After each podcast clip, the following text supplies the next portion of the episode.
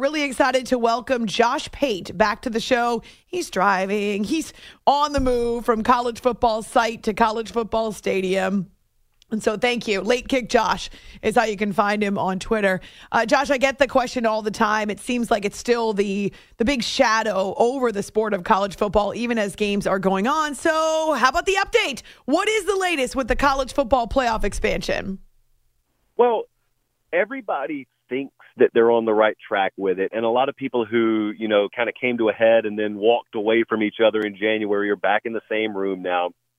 So the thought is some of the tentative sign off has been gotten. Some of the final sign off is still to be gotten, but will be gotten. And when I say will be, I mean over the coming weeks and maybe next month or two.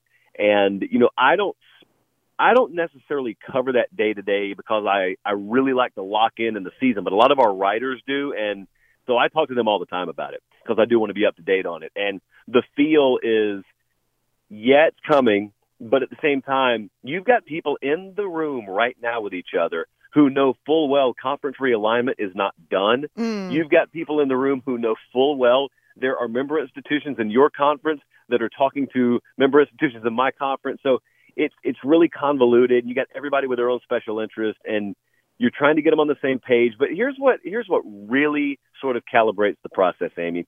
When you start talking about billions with a B, that kind of calibrates the process and gets everyone on board. So it will happen, and I think it'll happen. I think you'll have an answer on this by the time we play this year's national championship game ultimately, when it comes to the realignment and conferences uh, looking so completely different than, say, even five years ago, what impact does that have on the playoff, but also college football itself?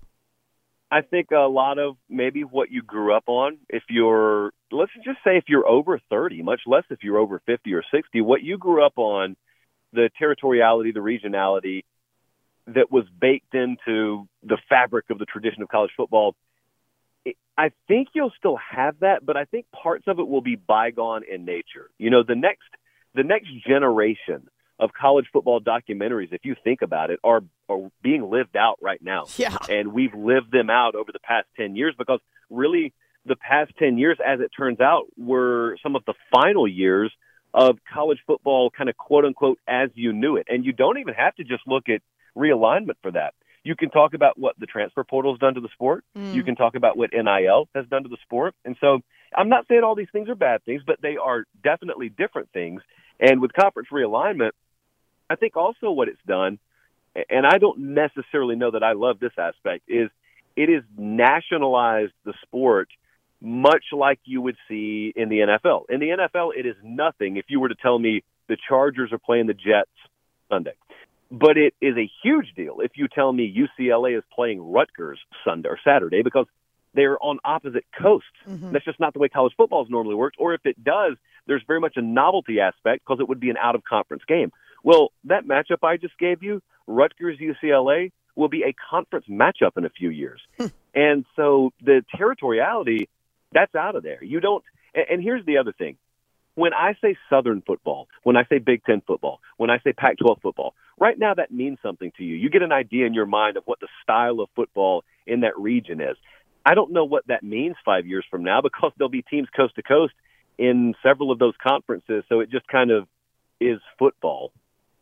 And then you throw in the NIL and how that's impacted college sports, not just football, though it is primarily football and men's basketball. And you're right, it feels like the wild, wild west where anything goes right now. Let's just say you're in the room as a power broker where they're trying to decide what the playoffs should look like. Josh, what type of a bracket? How many teams would you advocate for? Oh, you don't want me in that room. I, I would not be good for business at all. Yeah, I would be terrible for business. They don't look. They won't even let me come on network at CBS and talk about this because they know what I'm going to say. oh, come on, give it to me then. yes, I. Here's what I love, and this is going to sound very, very out of left field. Uh, I know I'm in the minority here. Amy, I don't even really care about the postseason that much in college football. I love bowl season, but I don't even. I do not center my thought process around who the national champion is going to end up being. I watch the game. I go to the game every year. I cover it. I love it. I get it. But our sport is so disproportionate to other professional sports. In, in pro football and baseball, basketball, everything is centered around the postseason with good reason because the entire sport is built for that. Colleges existed long before college football existed. Then some of these places decided that they wanted those extracurriculars attached as an appendage to the school. And some of them existed in 1913. Some of them popped up in 1960. uh, some conferences have money, some don't. Some have uh, academic institutional limitations, some don't. There's no there's no perfect balance in college football. Yet it kind of gets hodgepodged and it gets kind of crammed into this postseason model where everyone is seemingly supposed to be judged on the same scale. And I know that sounds like word salad. What I'm saying is I love Saturdays in the fall. That's what I love. I mean, I live for them. Those 12 Saturdays that you're going to give me, I love it. I do not need to watch Tennessee at LSU this Saturday. I don't need to go to A&M Alabama this Saturday. I don't need to watch Utah UCLA this Saturday and have someone every 15 minutes wondering in my ear, how's this going to impact the playoff? It's impacting my Saturday. That's what I care about. And so my answer to you in a very long-winded way is I very much miss the day where it was just kind of that BCS model. And a lot of people didn't like that because they didn't like the concept of a computer deciding things. Well, let me tell you something. In that era, the phrase bowl opt out never existed. The phrase meaningless regular season game or meaningless bowl game never existed. That's only been a recent kind of college football era phenomenon. So the answer to a lot of folks when I say this, the answer to them is, yeah, well, so now that the cat's out of the bag, you got to expand it so that you can have more meaning on more games. And I get that logic. Here's my counter. How do you know when you increase the quantity of playoff spots, the value of making the playoff is going to remain the same? That's right. Because I don't think That's it is. right. It's And supply so- and demand. It, it operates in every industry, in every corner of our world. Ex- except college football, which is apparently going to be immune to it. So I remain skeptical there.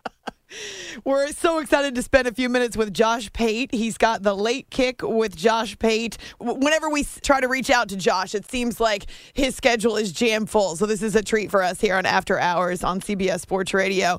Josh, in the first, let's say, five weeks or so, what have we learned about college football? It seems like it's the same teams at the top. You mentioned a few of the matchups that we've got, and we dive into conference play now. What's different, though, about this year that we didn't have last year? Here's what we did have last year. I kind of started calling it a renaissance season because going into 2021, you were being told same old teams make the playoff every year and there's there's no competitive balance, blah blah blah. And it was it was the craziest year last year since 2007. 2007 is its own universe. Nothing will ever top that. But 2021 was very very wild. And I I think that people kind of thought that was a one off. And I was one of them. I just did not believe that we were going to get that level of crazy this year. Amy, 10 of the top 25 teams in the country lost just last week. Yeah. And that's been happening all year. And I know right now it feels like Bama and Ohio State and Georgia and the rest of the pack. And I do agree with that for the time being. But Ohio State showed vulnerability against Notre Dame in week one. Uh, Bama had Bryce Young go down last week and they still rolled. But look, they had to survive a scare against Texas.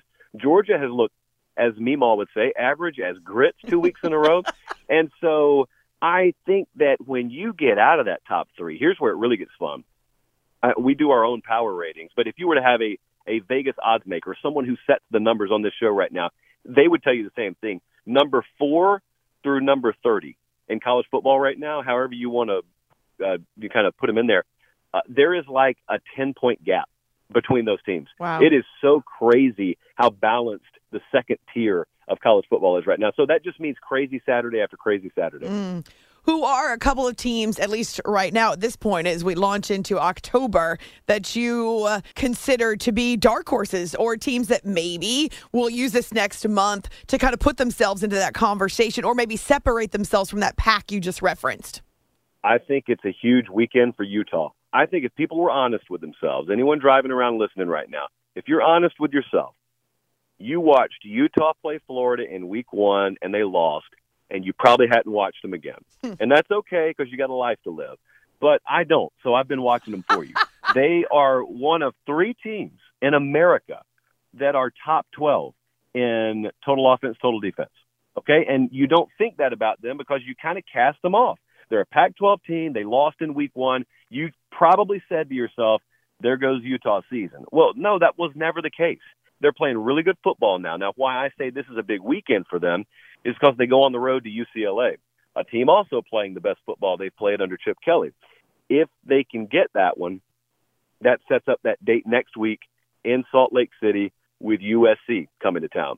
And Utah, unlike the other teams out there, they're already kind of in wounded animal back against the wall mode because they can't afford to lose again. So I'd look at them, and I'll tell you the most underrated team in the country right now is Mississippi State. People aren't going to pay them any mention because they're in the wrong division. Because they're not going to top Alabama, so they're they're not going to Atlanta, and therefore they're probably not going to the playoffs. Uh, Mississippi State is very very underrated right now. So those are two teams I have my eye on. I always enjoy the Red River rivalry, uh, Texas and Oklahoma. I know they're not ranked this year, first time in quite a long time, but I just remember that atmosphere at the Texas State Fair being there for some of their glory days. It's odd though, right? Because they're getting ready to jump ship. But that rivalry to me is special. And I kind of love that getting into the month of, of October where we have more and more of these games that truly do have history and bring that incredible element to it. I hope that doesn't go away. And I'm not just referring to Texas, Oklahoma, but that's part of my challenge with conference realignment is to not get upset when we lose some of the great rivalries in the in the sport. Yeah, and you know, I went to that game last year. It was the first time I'd ever been there, covering it or as a fan. And I, some of my buddies from back home, I grew up in rural Georgia, so we heard about the Red River game growing up, but it was always Iron Bowl. It was just always SEC for us. And so, you know, I, they're still where they were in high school and middle school. No one moves from my hometown. They all just live in my hometown. So I'm the only one that gets out into the world and experiences it for everyone. So they asked me, what was that game like? And they got insulted when I told them, "Oh, it was every bit uh, what the Iron Bowl is." I, I loved it. It was such a unique atmosphere. Yes. And at halftime, you know, you've been there, so you know, you, you can just walk up that tunnel.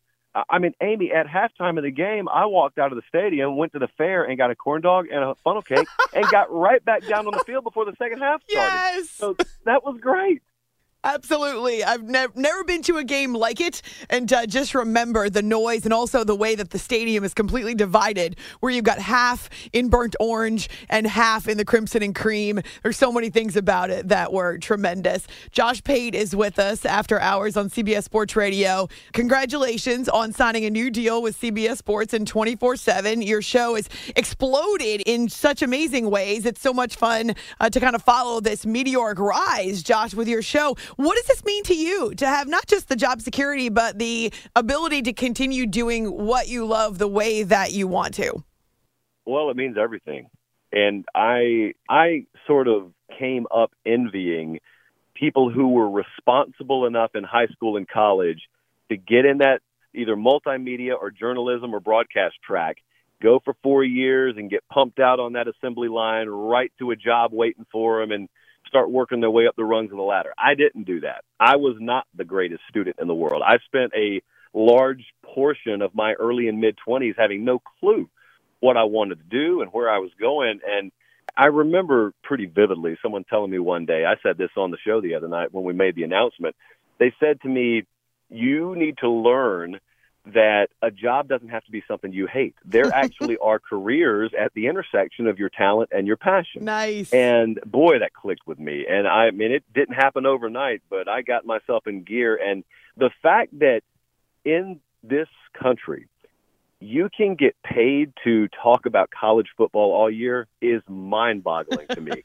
But yet we can do it. And so we have a ton of fun with it. And, you know, I, I, Amy, I noticed about six or seven years ago, I just didn't think that the overall college football media industry, whatever you want to call it, was putting out the kind of content I liked. And I didn't think I was alone. And so I said, well, let's do something about it. And so it's just college. It's nothing else. It's no pro. It's no politics. It's nothing else. It's just college football. And we have fun. We think it's a pretty good product. I got a great staff, full support of management, and it's it's been a blessing. And I think we've only just begun, to mm. quote the Carpenters.